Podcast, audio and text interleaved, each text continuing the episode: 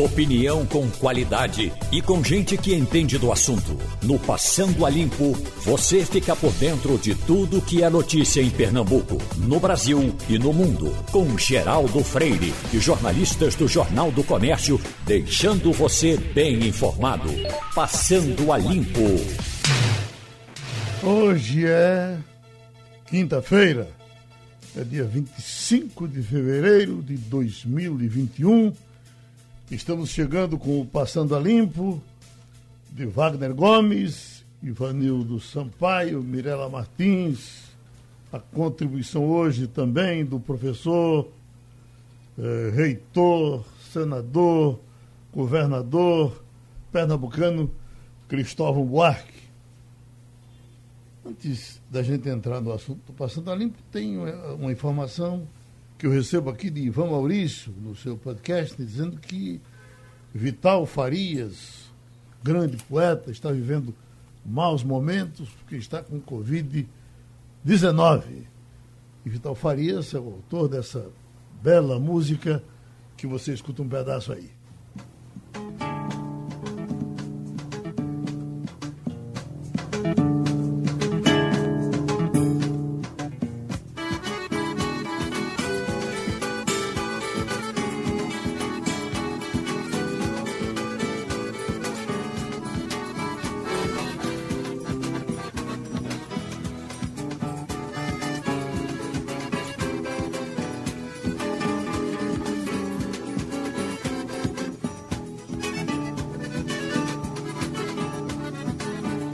Se admire se um dia um beija-flor invadir a porta da tua casa, te der um beijo e partir.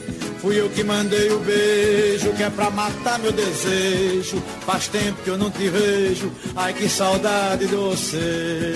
Pronto, daí pra frente vamos torcer por Vital Farias, é ele que está cantando, ele é o compositor. Essa música foi gravada por muita gente, Elba Ramalho, Fábio Júnior, todo mundo conhece. E vamos torcer por ele. Vamos torcer. Cheio de cheio de problemas. Né? Grande né? compositor. Uhum. Geraldo? está chamando aí.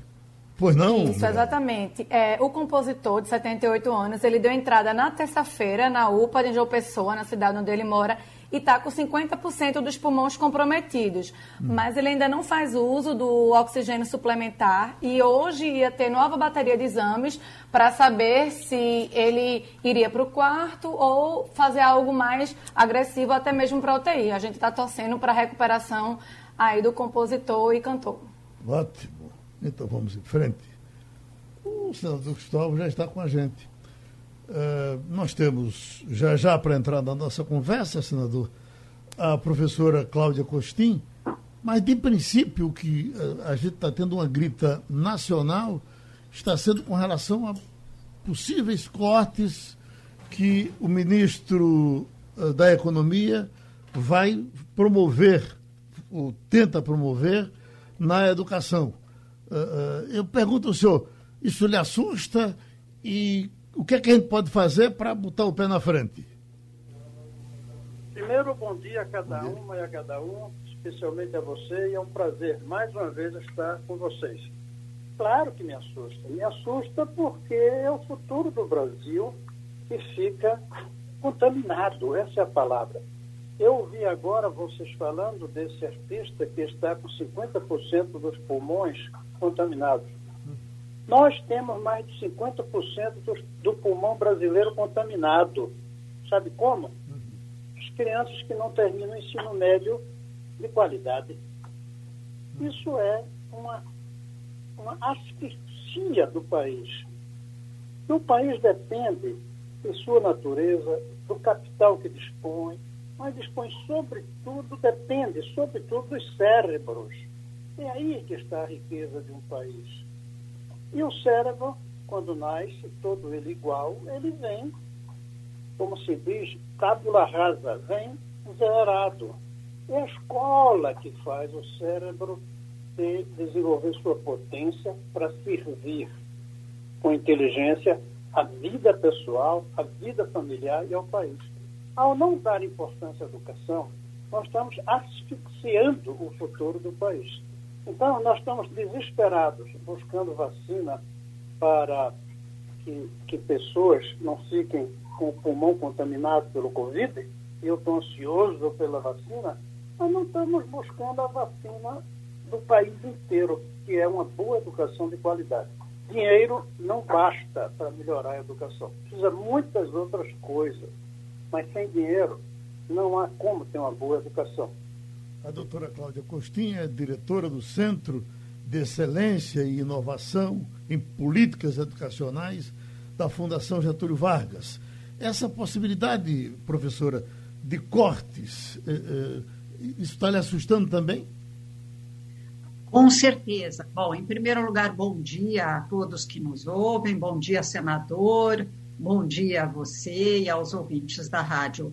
Uh, sim, me assusta bastante, porque quem pensaria, num ano em que nós vivemos uma crise que é tanto sanitária quanto educacional, com as crianças há mais de um, um ano letivo, na média brasileira, longe das salas de aula e já com desigualdades educa educacionais enormes, em cortar dinheiro da educação e da saúde. Ah, é, é, inacreditável a falta de empatia, de sensibilidade para as graves urgências da educação. Existe um mito no Brasil, infelizmente, de que a educação básica tem dinheiro demais. Ah, é verdade que nós gastamos como conjunto do PIB ah, mais do que a OCDE, mas na educação básica a gente gasta metade do que eles gastam por aluno e o salário do professor, é bom lembrar que educação é intensivo em gente, ainda bem, ela é feita por professores, o salário é menos da metade do salário médio da OCDE. Então, nós temos que mudar esse quadro da educação, deixar as escolas preparadas para o retorno. No ano que vamos ter que fazer tudo isso, tirar dinheiro da educação, é quase imoral. Uhum. Ivanildo Sampaio? Bom dia, professora Cláudia Cossi.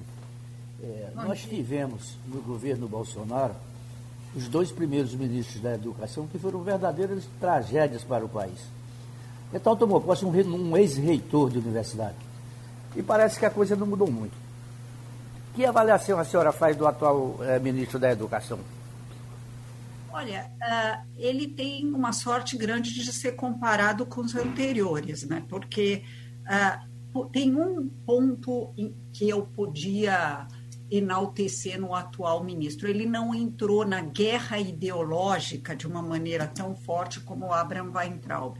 Eu acho que a educação vai levar muito tempo para se refazer da tragédia que foi Abraham Weintraub. Só para deixar mais claro o que eu estou dizendo, uh, se a gente pensar que a resposta educacional à Covid, quer dizer, a organizar o processo de aprendizagem em casa, num país que não tem conectividade para uma parcela importante do, do alunado, ah, foi uma coisa que em outros países quem coordenou foi o Ministério da Educação, inclusive em repúblicas federativas. Aqui no Brasil, Uh, ele não se interessou pelo tema. Ele tinha um discurso que o importante era educação básica, mas não fez nada a respeito. Justiça seja feita, o atual ministro, ou pelo menos a equipe do ministério, que é um ministério bastante profissionalizado, ah, com o, o, novo ministro, com o Milton Rodrigues, tem prestado um pouco mais de atenção à, à gestão da resposta educacional à Covid e agora um pouco mais na preparação de protocolos sanitários para os municípios. Ah, eu acho que nós melhoramos um pouco, mas estamos longe do ideal. Wagner Gomes? Eu vou pedir para o senador Cristóvão Buarque comentar um assunto muito importante também, aproveitando, claro, a presença da professora Cláudia Costin, porque é um assunto que envolve política e educação, que trata exatamente da proposta de emenda à Constituição Emergencial, apresentada pelo presidente da República, Jair Bolsonaro, que prevê a extinção dos valores mínimos a serem aplicados em saúde e educação. O fim do piso setorial valeria para a União estados e municípios. E caso o texto seja aprovado como está, estados e municípios ficariam desobrigados de fazer investimento mínimo nessas duas áreas. Então, estamos tratando de educação, de saúde e de política, começando pelo senhor professor Cristóvão Buarque. Então, já que, já que perdemos o contato com o professor, vamos começando então com a professora Cláudia Costin. Por favor, professora. Sim, eu falava há pouco que uh, imaginar que se possa gastar menos em educação e em saúde num ano como esses é, é quase criminoso. E deixa eu me estender um pouco mais nesse ponto. Uh, se a gente olhar para o que aconteceu nos últimos anos, né, olhando 20 anos para trás, nós só conseguimos universalizar o acesso ao ensino fundamental 1 e 2 porque essa reserva de 25% existia. Foi só na primeira década do século XXI que nós universalizamos o acesso, mas foi muito importante existir tanto isso, quanto no começo o Fundef, que foi o predecessor do Fundeb, que é um fundo ah, que é composto de recursos que vem dessa reserva orçamentária também, complementado pela União, que foi fundamental para colocar todas as crianças na escola. Mas não basta colocar todas as crianças na escola, é importante que elas ali permaneçam e concluam o ensino médio, como, como o Cristóvão Buarque falou. E é importante que o ensino seja de qualidade. Para o ensino ser de qualidade, nós precisamos tornar a carreira de professor mais atrativa. Isso envolve também salários, Uh, e você tem que ter uma escola que seja, no mínimo, digna. Ou seja, uh, não dá para ter escola de taipa, não dá para ter escolas desconectadas da rede de esgoto, uh, sem banheiros. Nós temos que investir um pouco, não precisa ter piscina, não precisa ter coisas sofisticadas, mas tem que ter uma estrutura mínima para uma vida escolar sadia de preferência, progressivamente colocando ah, como faz aí o, o estado de Pernambuco, colocar a rede em no mínimo sete horas de aula. Ah, isso demanda recursos. Sem essa reserva, sem esse mínimo, nós não implementaremos isso no Brasil. Bom, né, nós retomamos o contato com o professor Cristóvão Buarque. Professor, nós estamos falando a respeito, ou repercutindo a proposta de emenda à Constituição Emergencial apresentada pelo presidente Jair Bolsonaro, que prevê a extinção dos valores mínimos a serem aplicados em saúde e educação, professor. Veja bem, primeiro eu lamento não ter escutado o que falou a Cláudia, mas eu posso dizer uma coisa, eu concordo com tudo, pelo que eu conheço dela não tenho que discordar, portanto, não ouvi e concordo sempre com ela nos nossos debates. Veja bem, eu fui um dos que votou pelo impeachment da Dilma porque dizia que ela manipulava as contas, que levou o Brasil a uma crise e a um déficit fiscal muito sério. Então, eu tenho que reconhecer que o Brasil tem um déficit fiscal e que não tem dinheiro. E uma epidemia que exige dinheiro, inclusive para o programa emergencial.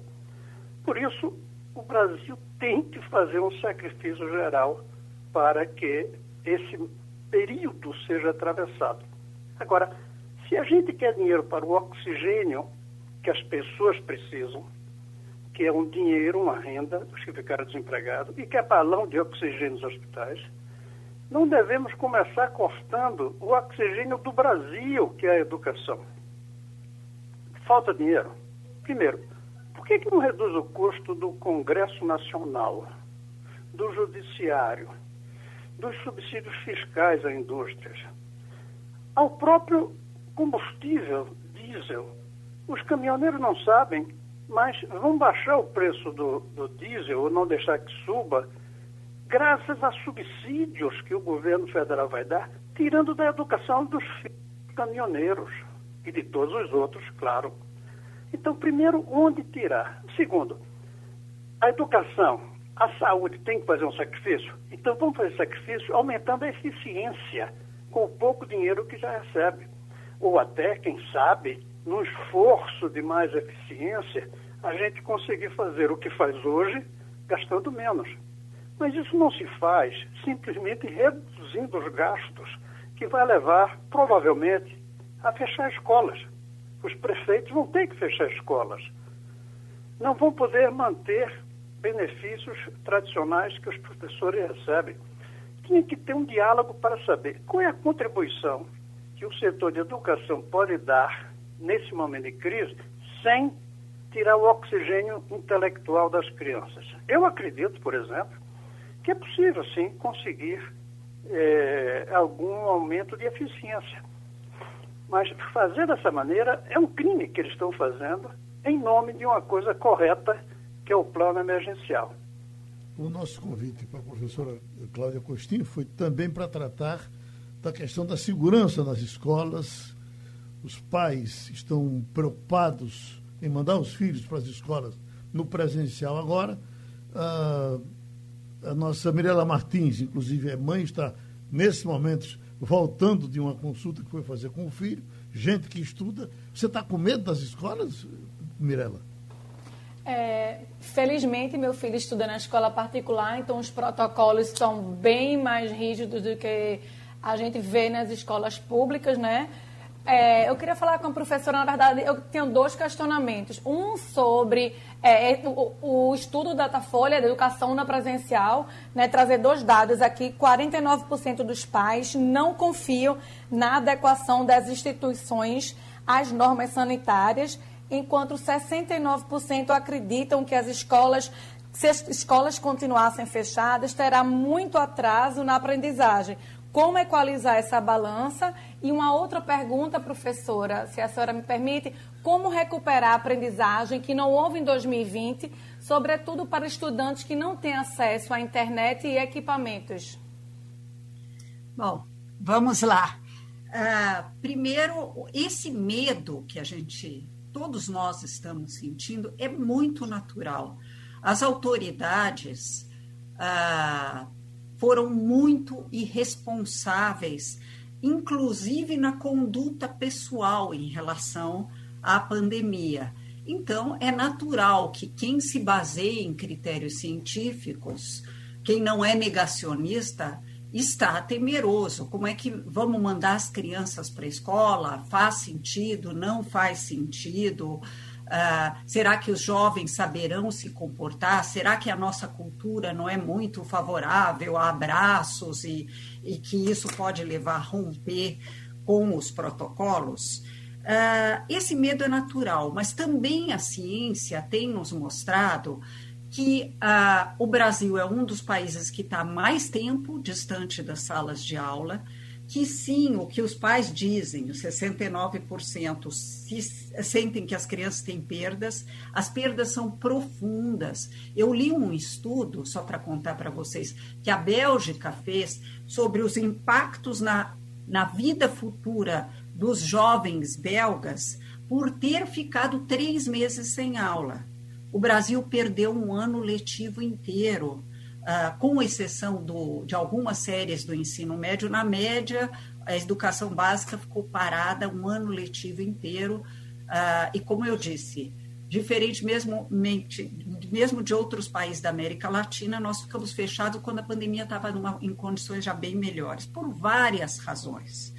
Uh, então, nós temos que descobrir um jeito, construir um meio de fazer o que as escolas particulares fizeram, de ter uma volta segura. Eu sei que é muito desafiador, mas não é impossível. Eu acompanhei a volta às aulas na África, em vários países africanos.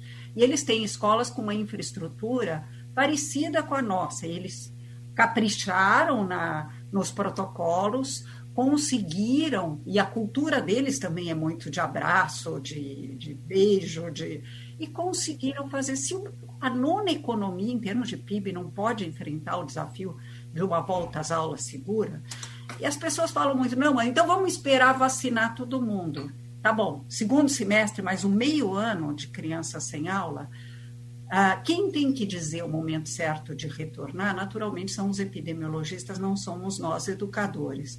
Mas quando os epidemiologistas disserem, e vários pediatras vieram, inclusive, dizer que já estamos prontos e os protocolos forem estabelecidos, e também não temos que essa visão de que a escola pública será sempre um desastre. Não, não será. Não será. Do ponto de vista de aprendizagem, por exemplo, Sobral deu um show no mundo com padrões de ensino, uh, de aprendizagem, não de ensino, parecidos com o da Finlândia. Quer dizer, nós podemos resolver os nossos desafios. E voltando a desafios, só quero falar uma última coisa. Uh, alguma aprendizagem em casa importante aconteceu mesmo para as crianças de escolas públicas que não têm conectividade. Foi muito bonito ver um exército de professores que foi para a linha de frente, confeccionou cadernos pedagógicos, aulas na rádio, aulas na televisão, para chegar a todos os alunos e não só aqueles que tinham o seu celular conectado na plataforma digital. Não foi tão bom como escolas que têm muito mais recursos, mas foi o melhor que podia ser feito em vários estados, aliás, em todos os estados e vários municípios, nas condições que nós tínhamos. 82% dos municípios, de acordo com o estudo do Instituto Casa Rui Barbosa, ah, conseguiram dar alguma aprendizagem para os seus alunos em casa. Agora, Pernambuco. Vamos torcer para as perdas não serem grandes demais. Agora, Pernambuco manda um grande abraço e nós mandamos o nosso maior agradecimento à professora Cláudia Costin, que vai continuar na sua rotina aí na Fundação Getúlio Vargas. A gente pede ao professor Cristóvão que permaneça na linha, porque temos um assunto importante para tratar de imunidade parlamentar. Esse assunto está muito movimentado em Brasília. A professora Cláudia se despede da gente. Muito obrigado. Conselho de Ética, Imunidade Parlamentar, assuntos da maior seriedade estão sendo discutidos agora em Brasília. Ivanildo Sampaio, você está com muita esperança? Isso vai melhorar ou vai piorar? Vai melhorar para os deputados, Geraldo. Hum. Para os políticos. Já são hoje praticamente imunes aos crimes que cometem e estão arranjando uma capa de cobertura para tornar isso ainda mais, mais forte e deixá-los menos vulneráveis. Professor Gustavo Buarque, tem alguma esperança de que alguma coisa mude para melhor?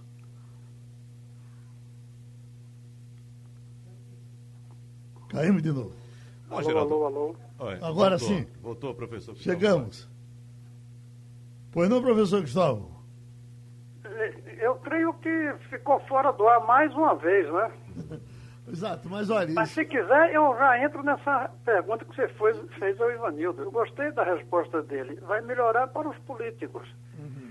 Eles estão tomando uma medida que tentaram tomar em 2013 e que no Senado foi barrado, que era impedir o, o Ministério Público de investigar a corrupção.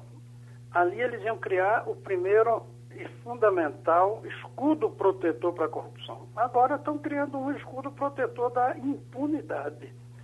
Eu creio que isso daí é prova de que nós estamos fracassando na marcha a uma democracia sólida e ética. Professor Gustavo Buarque, só um pequeno resumo do que está acontecendo esta semana que está prestes a acabar, mas me parece uma semana de festa para aqueles que defendem a corrupção, que são a favor das benesses aos políticos, enfim, porque tivemos, por exemplo, é, é, o resgate do projeto do nepotismo, apresentado inclusive pelo líder do governo na Câmara, o deputado Ricardo Barros.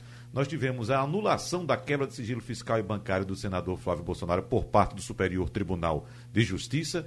E, por fim, tivemos ontem o avanço muito rápido, em velocidade recorde, inclusive, da PEC da impunidade parlamentar em tempo recorde, professor Cristóvão Buarque. A gente estava até lembrando aqui que nós temos um, um, um, trecho aqui de um quadro de nosso, nosso Supermanhã intitulado é, é, Fazendo História. E a gente traz aqui o depoimento do então bispo de Limoeiro do Norte, Dom Emanuel Edmilson da Cruz, que recusou em 21 de dezembro de 2010 receber uma comenda do Senado Federal ao afirmar que sua atitude era para protestar, escute só, contra o aumento salarial aprovado naquela ocasião de 61,8%, isso em 2010. Então, protesto do bispo de Limoeiro do Norte, do então bispo de Limoeiro do Norte, Dom Manuel Edmilson da Cruz, era ah, ah, na forma de recusa de receber essa, essa comenda do Senado Federal, porque os parlamentares tinham aprovado um aumento de 61,8%. Escute, por favor. Rádio Jornal, a estação primeira da notícia, fazendo história. A comenda hoje otorgada, não representa a pessoa do cearense maior que foi dono da Câmara. E a gente, por amor e por respeito a todos os senhores e senhoras, só me resta uma atitude: recusá-la. Maldita realidade desumana esta, desalmada. Ela já é em si uma maldição. E me faz proclamar em pleno Congresso Nacional: quem vota em político corrupto está votando na morte. Precatórios que se arrastam por décadas. Aposentados idosos com as suas aposentadorias reduzidas. Salários mínimos que crescem em ritmo de lesmas. Pois é exatamente nesse momento que o Congresso Nacional aprova provavelmente 61% de honorários dos seus parlamentares, que em poucos minutos chegam a essa decisão e ao efeito cascata resultante e o impõem ao povo brasileiro, ainda se considera parlamentares? Quem assim procedeu não é parlamentar, é parlamentar. Rádio Jornal. E me chama muita atenção também, senador Cristóvão Buarque, o silêncio daqueles que lá em 2018 elegeram este governo que aí está sob a justificativa de combate à corrupção. Veja só, imagine se essas medidas que eu citei agora há pouco, esses passos que foram dados pelos parlamentares, fossem tomados, com a anuência inclusive do Palácio do Planalto, por um governo do PT. O que estariam dizendo essas pessoas hoje? A, a tudo que foi dito, professor Cristóvão, há um pensamento conhecido de Ulisses Guimarães que quando reclamavam dele do Congresso daquele tempo, ele dizia: Você está achando ruim, é? Espere pelo próximo, e aí você vai ver que virá um pior. Tem sido assim, professor Cristóvão? Eu acho que tem sido, tem sido iguais. Piores eu não sei. Em algumas coisas piores, em outras não, mas iguais. Agora, eu queria voltar ao bispo. O bispo faz uma coisa corretíssima. Uma ação pessoal contra uma decisão do Congresso, que eu nem lembro se foi tomada na época de verdade, ou se ele e outros conseguiram ajudar a impedir, em vez de propor o que os autoritários propõem, que é fechar o Congresso. Fechar o Congresso não é a solução. Porque aí o ditador da hora vai fazer tudo isso e não deixar que você me entreviste, nem entreviste outros para a gente denunciar. Agora, temos que fazer, cada um que não está ali, a sua parte, como o bispo fez naquele momento. O governo que está aí já se sabe que não tem nada contra a corrupção. Os seus filhos foram corruptos ao longo de todo o tempo, porque rachadinha é uma corrupção. Não tinham acesso à grande corrupção da Petrobras, porque eram parte do baixo clero, felizmente. Mas roubaram de uma maneira ou de outra dinheiro público. Corrupção não é só pegar dinheiro de uma empresa estatal e botar no bolso, como foi feito com a Petrobras e outras empresas. Corrupção são as prioridades erradas. É, corrupção são as mordomias, mordomias. Corrupção são esses privilégios todos que vêm da monarquia e nem eram tão fortes na época. Essa corrupção toda, o governo do Bolsonaro é absolutamente conivente. Agora, eu nunca deixo de reconhecer que nós, que estivemos no poder antes, eu fiz parte, nós erramos. Nós podíamos ter feito uma lei muito mais dura para, para, para manter a ética. Não fizemos. Nós podíamos ter tomado medidas para evitar que as coisas estivessem desse jeito. Não fizemos uma reforma política.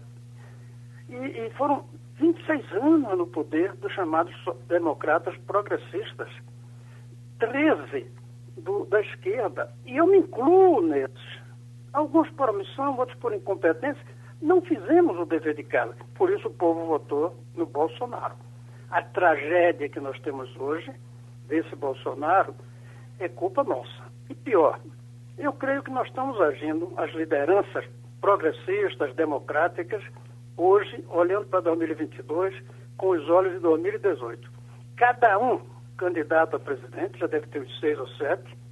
No fim, segundo turno vai ser Bolsonaro e algum outro candidato que talvez carregue muita rejeição. Se esse candidato carregar muita rejeição, corremos o risco de eleger Bolsonaro.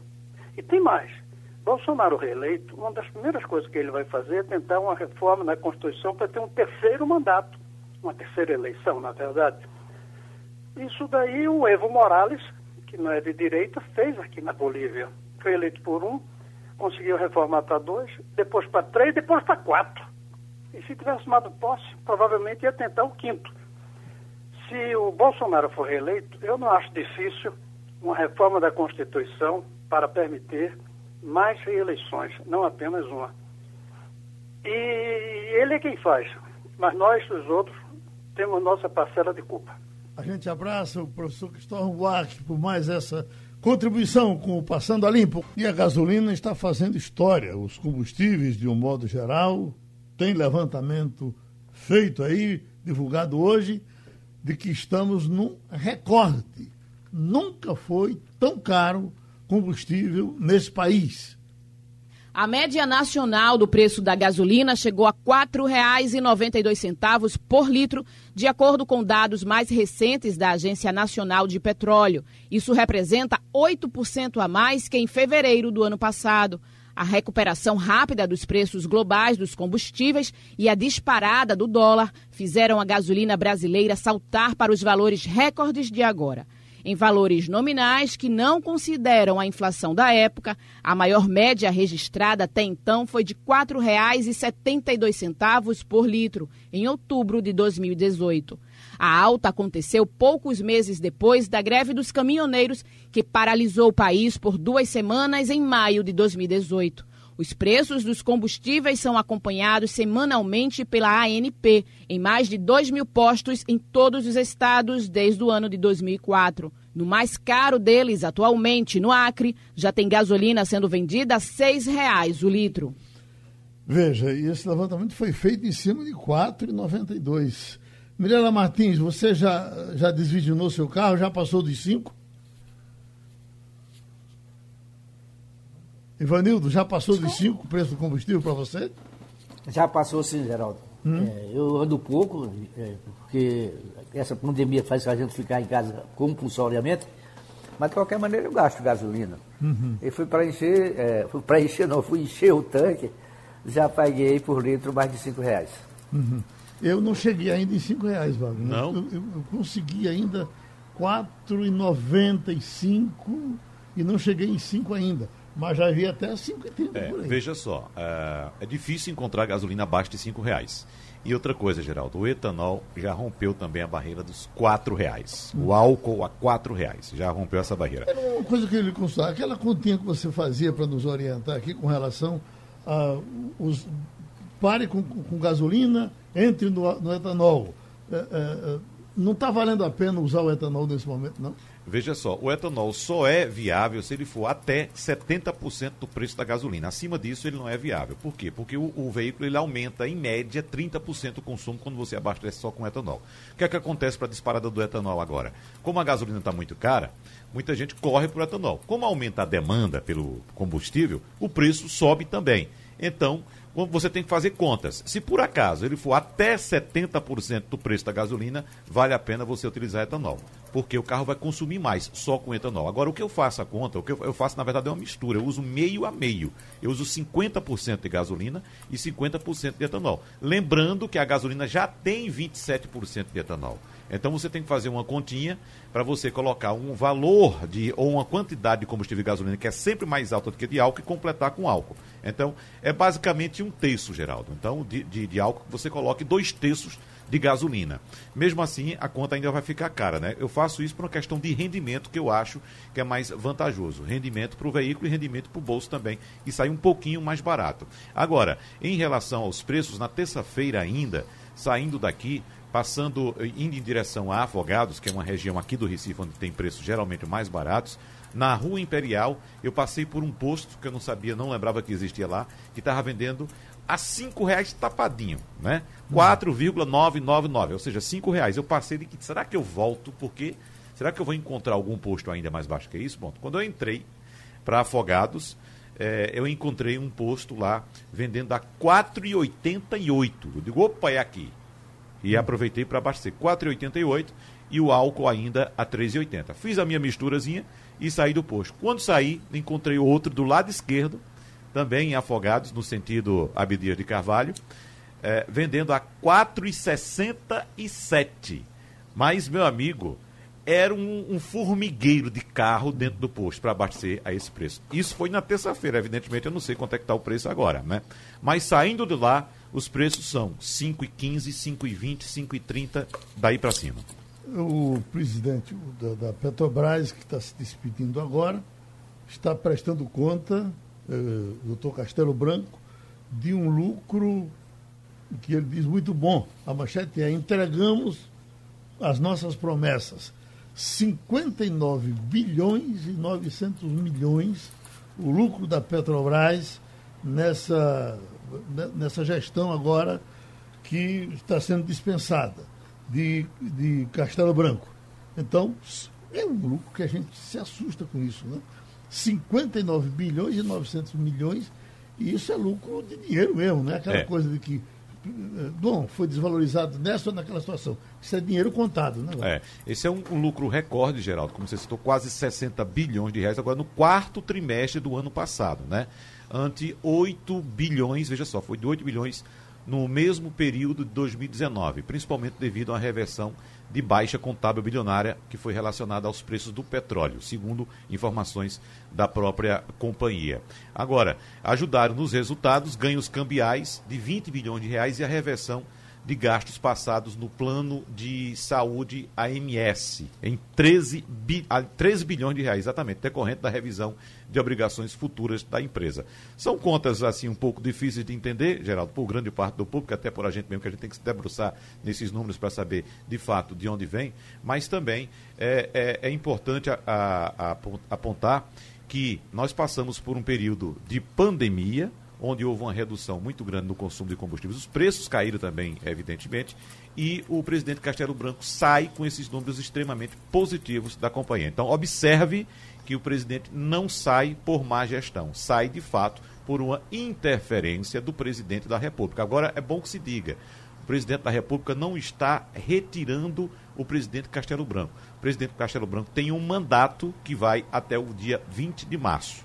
Então, o nome indicado o coronel Silvio Luna, o coronel, perdão, o, o general Silvio Luna, ainda vai passar pelo crivo do Conselho de Administração da Petrobras. É bem provável que ele seja aprovado, porque dos 11 conselheiros, sete são indicados pelo governo, mas o, o é, general tem que apresentar um currículo que, de acordo com a lei de estatais, ele tem que apresentar alguns requisitos, entre eles a experiência na área afim, ou seja, área de petróleo, de 10 anos. Não sei se o, o, o Conselho vai levar em consideração essa, esse, esse pré-requisito. Ivanil, desses lucros fantásticos, fantásticos da Petrobras, sempre nos orgulharam. É muito dinheiro, é muito lucro. Agora, no fundo, no fundo, na prática, a gente terá muito pouco proveito disso. Acho que o proveito maior para toda a nação brasileira, para a gente que usa o combustível, que vai ao posto, era se a gente tivesse umas quatro ou cinco Petrobras aí, não fosse esse monopólio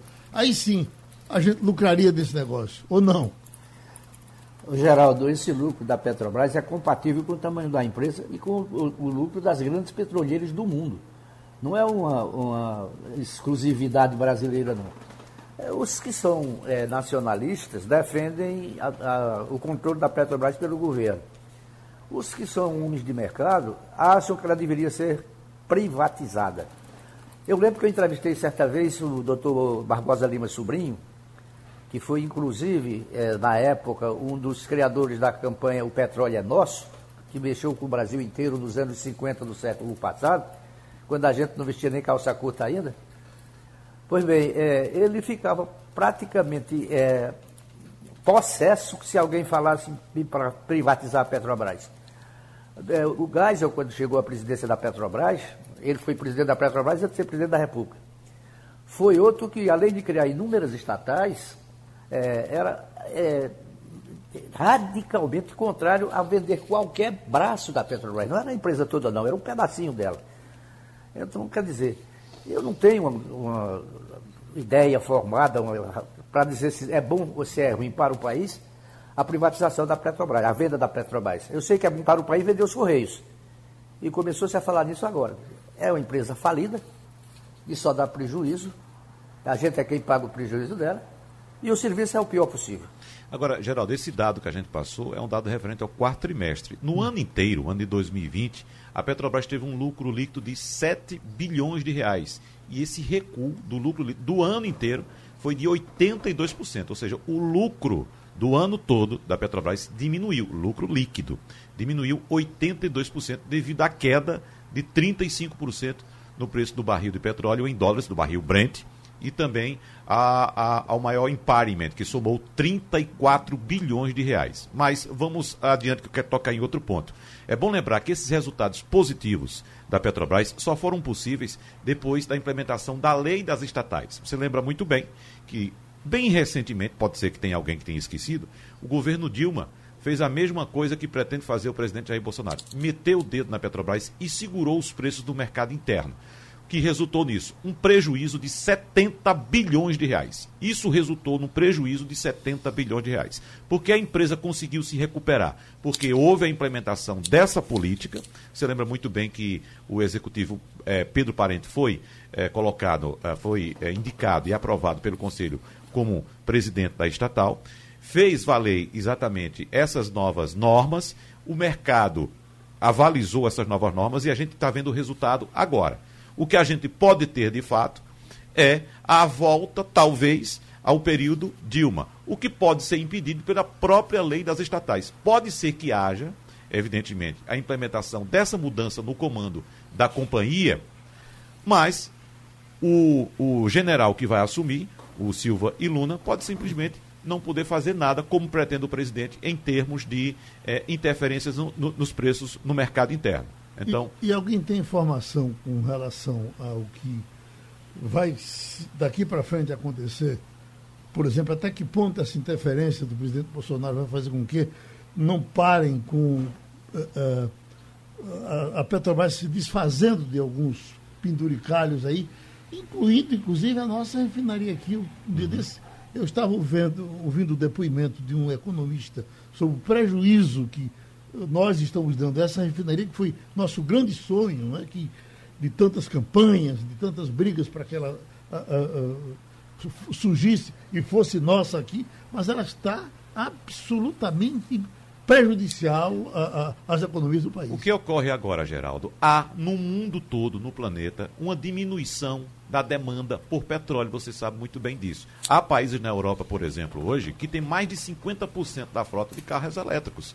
E há também um programa em vários países, como Inglaterra, França, Portugal e outros, para que nos próximos 10 anos a frota total de veículos seja substituída por veículos elétricos. Ou seja, há uma diminuição natural da demanda pelo petróleo no mundo.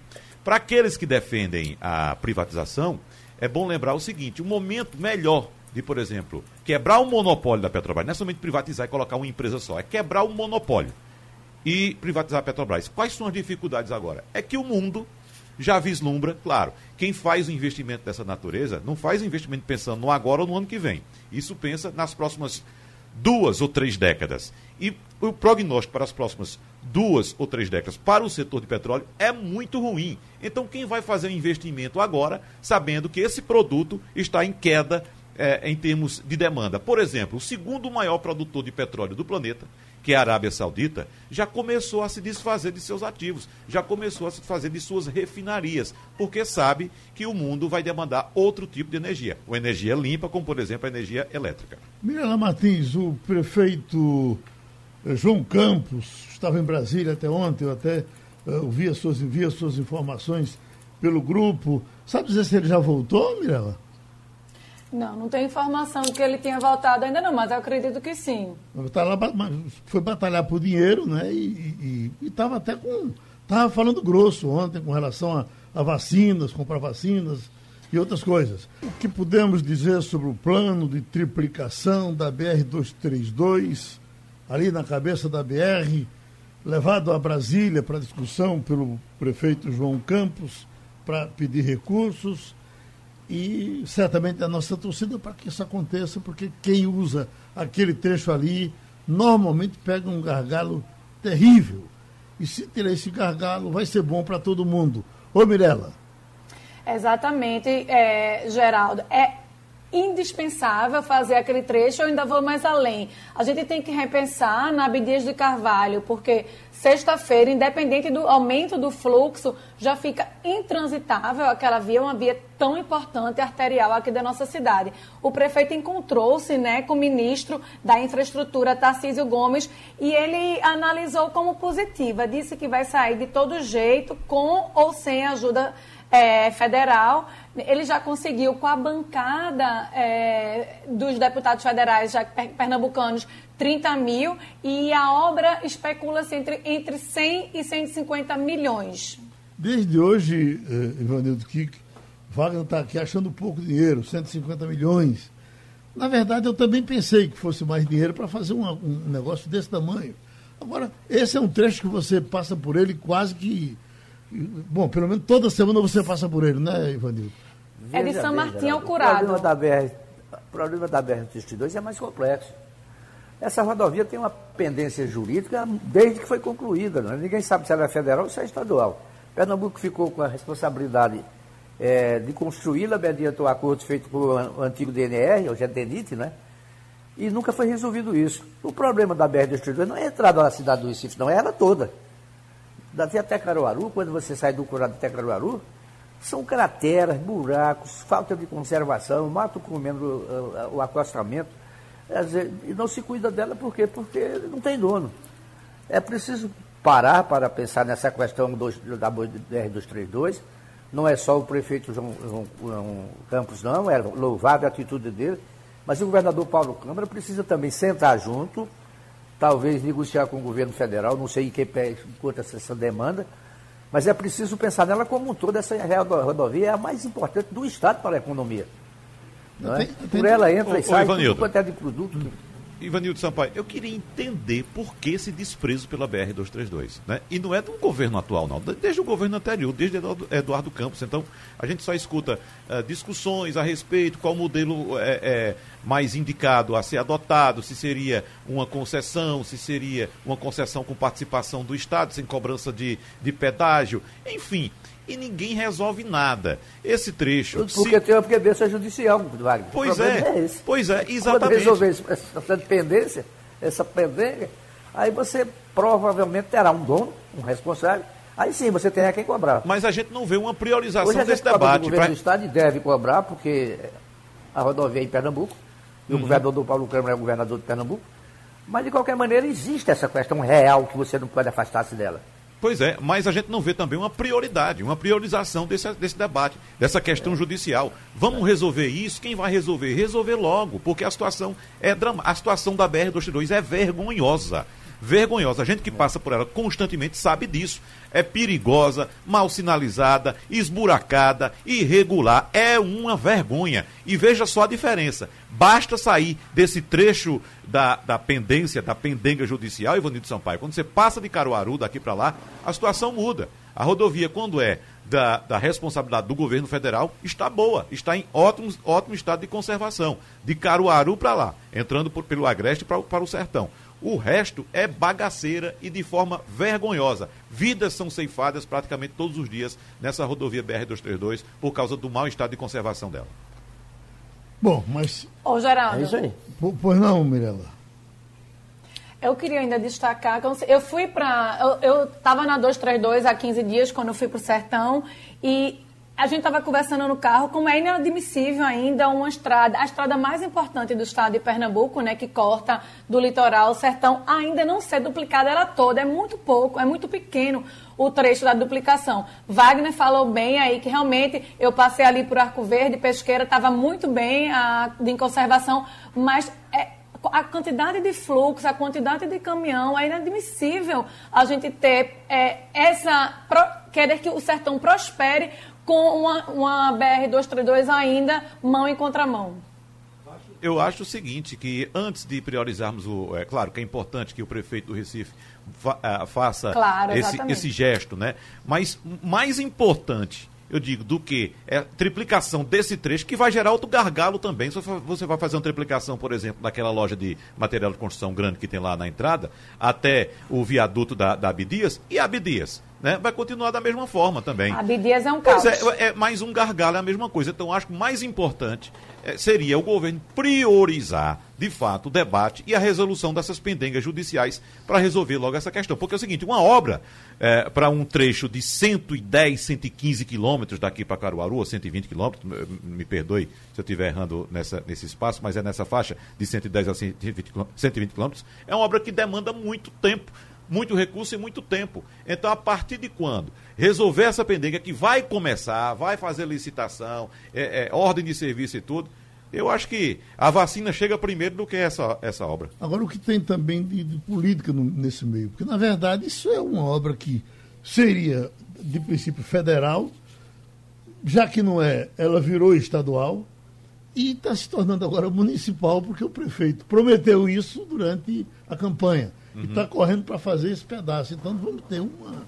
Um, seria óbvio que as coisas funcionassem assim. É, mas é um Cada prefeito... um chegasse e fizesse alguma Exatamente. coisa. Exatamente. É, existe essa pendenga entre o Estado e o governo federal, mas a gente sabe que o prefeito tem é, trâmite muito bom, né? tem portas abertas no governo estadual. Então.